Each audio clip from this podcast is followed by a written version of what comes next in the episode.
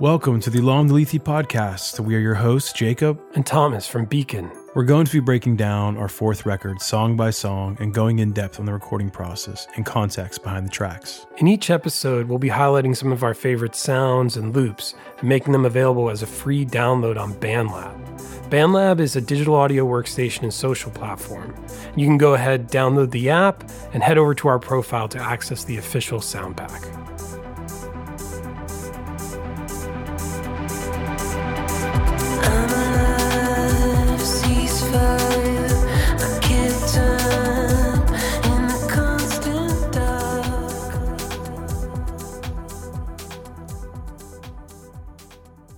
Hello and welcome back to episode seven of the Along the Lethe podcast. Today we're going to be talking about Nova, uh, track seven on the record.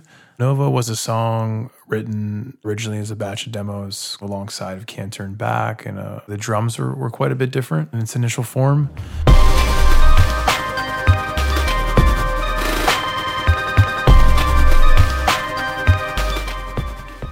The key thing that, that we took from the original demo was these gated synths at the beginning that really I think were the inspiration for building the track out.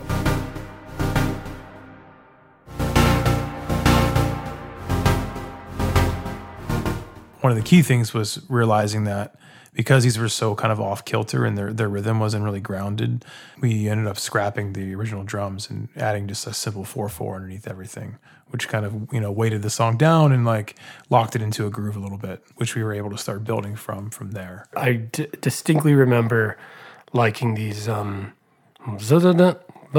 like these uh, great, super um, expressive synth stabs that just had this like very unique uh, rhythm. Basically, whatever had been sent along just kept kind of hearing that part and then just jumping back to the beginning. And I just loved that loop. I loved them on their own. Felt like they had so much presence and character. And just would become one of these things that would be like a signature of a track. When that exists, like you, you know, you have to do everything you can to make something work around it to really showcase it. So yeah, that's where the conversation around the 4-4 kick. But honestly, trying to do any 4-4 kick there really wouldn't work. And what ends up as the you know, the the kicks are the next element to come in after the sense And they are huge. like they are thunderous kicks.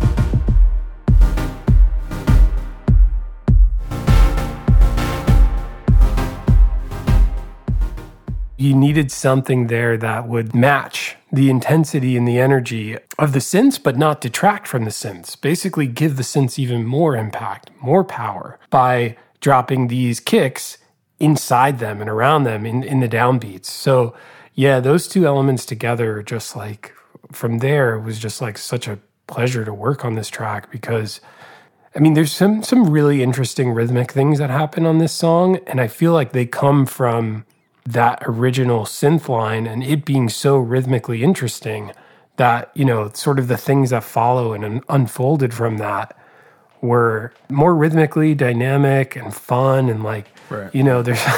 I mean, that, these playful changes and that rhythm, kind of how it came to be too, was I, I went down this bossa nova rabbit hole one day and it'd be kind of interesting to make something in this rhythmic pattern. And I, I had this drum pattern loop, like sample that I actually dropped in was taking the MIDI for that sound and dropping the hits on certain beats within that actual drum pattern. Especially the 4 4 underneath it now, the stabs are happening like in between. It's on a lot of the end beats. Right, right.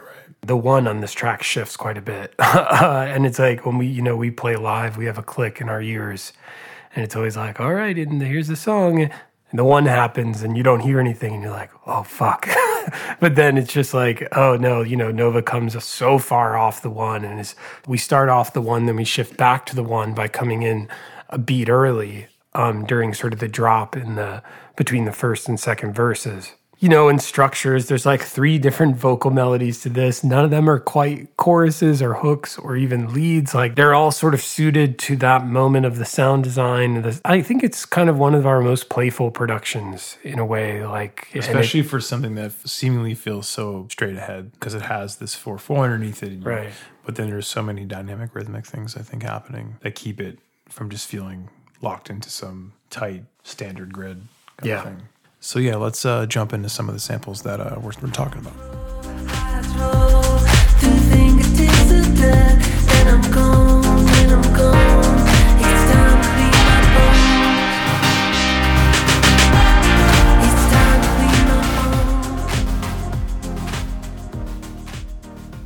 First sample we're giving you is the synth stabs that we were talking about.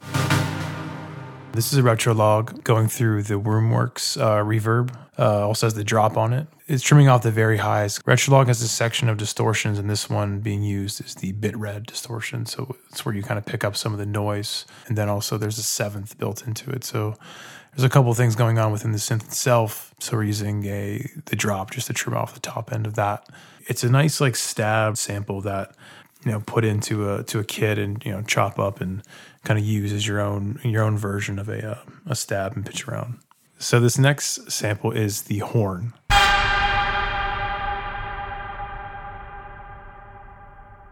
Which is not all horn.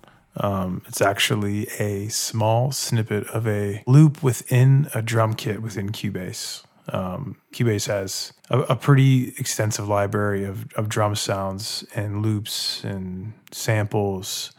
I think we were working on this song, and this kit was being used for something else within this track. And we must have just like hit this sound. And it's this longer, pretty strange sample. We ended up just snipping off the end, just the first initial uh, hit of the sample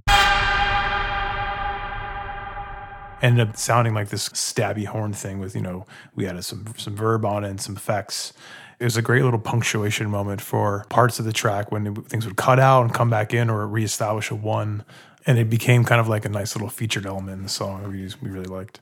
Listening to it back now, it, it reminds me of early sampling production in the 80s, you know, like Art of Noise, close to the edit, uh, especially when you take the reverb off it and the other like sort of atmospheric effects. It's like just this great, like Jake said, like a punctuated stab.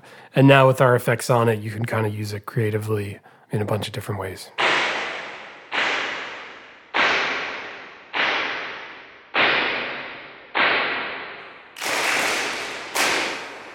So I know we've covered uh, El Clapo in detail uh, on this podcast thus far, and we've given you a few different options, but this is the one we alluded to, I think, in episode one or two, where, um, yeah, the slop.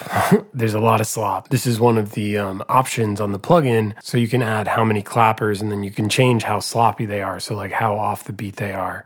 In this sample, you'll see that they progressively get further and further away from the beat. Uh, and it's a huge uh, ensemble of clappers. Um, it's during a bridge section, so they're really hanging out on their own.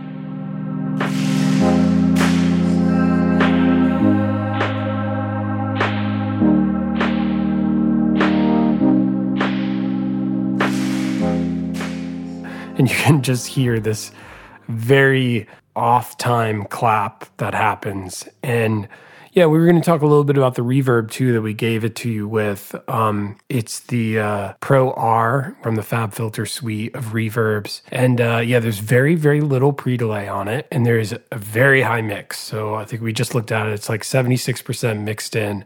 So it's distant off time claps that are just sort of hanging out, kind of like barely keeping a beat during a bridge section. And I think it just speaks to, like, again, the word I've been using for this track. It's playful. It's like adding these claps in with so much slop. It's sort of like leaning into this feature of the instrument that you kind of like, why would you use that? But it's very music- musical in its context. And I think bo- it reminded both of us of something like uh, that you showed me a while ago, which was the LCD Soundsystem remix of a David Bowie track from oh right right six or seven years ago, where basically the clap becomes the primary percussive element throughout and is used really creatively and really wonkily. And yeah, that's this this plugin and these samples that we're we're giving you are kind of allude to that use of like uh, this organic element, right? It's our bodies, it's our hands creating this super transient percussive thing, but doing so off time and loosely and and then very very reverby, so just hanging out and lingering in the space. So the next sample is the ride. you know, rides are tricky. rides are tricky, especially when they're not, especially when they're not uh, real rides. I think we might have even tried to do that in studio. What grab a ride? Sig- I think I think we and- might have tried to make our own sample. It did not really work out. but- So yeah, we I, I remember doing that. It might have been for this track, Well, but if you know it, if a track is getting a ride, you know it's like a kitchen sink track. Like we're throwing literally everything at it. That's very true. Um, but yeah, it has a good amount of processing on it, probably to get around this this problem of ride sounding, uh, or ride sounding fake, not Yeah, not sounding yeah, good, yeah. not sounding, not Not not, good fake. You know, Right. the envelope shaper can be such a good tool for drums in particular because so much the attack can change the whole dynamic of a sound. And in this case, we're actually taking down the attack quite a bit, increasing like the the soft splashiness of the ride, cranking up some saturation on it, some verb, some bit crush to kind of like destroy the sound a little bit, make it sound quite lo-fi, but like not trying to make it sound like a ride, for it to have some unique character to it. In this case, we had to do that through processing.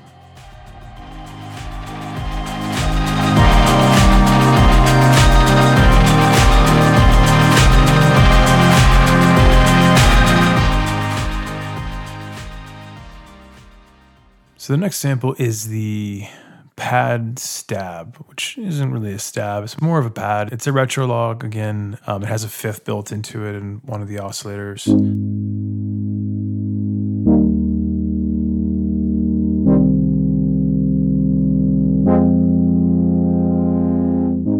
It also has a Quadrafuzz distortion on it, which is a, a Cubase plugin um, for a little bit of bite. There's some tube distortion within the Retrologue itself going, um, a nice like slow attack and some glide.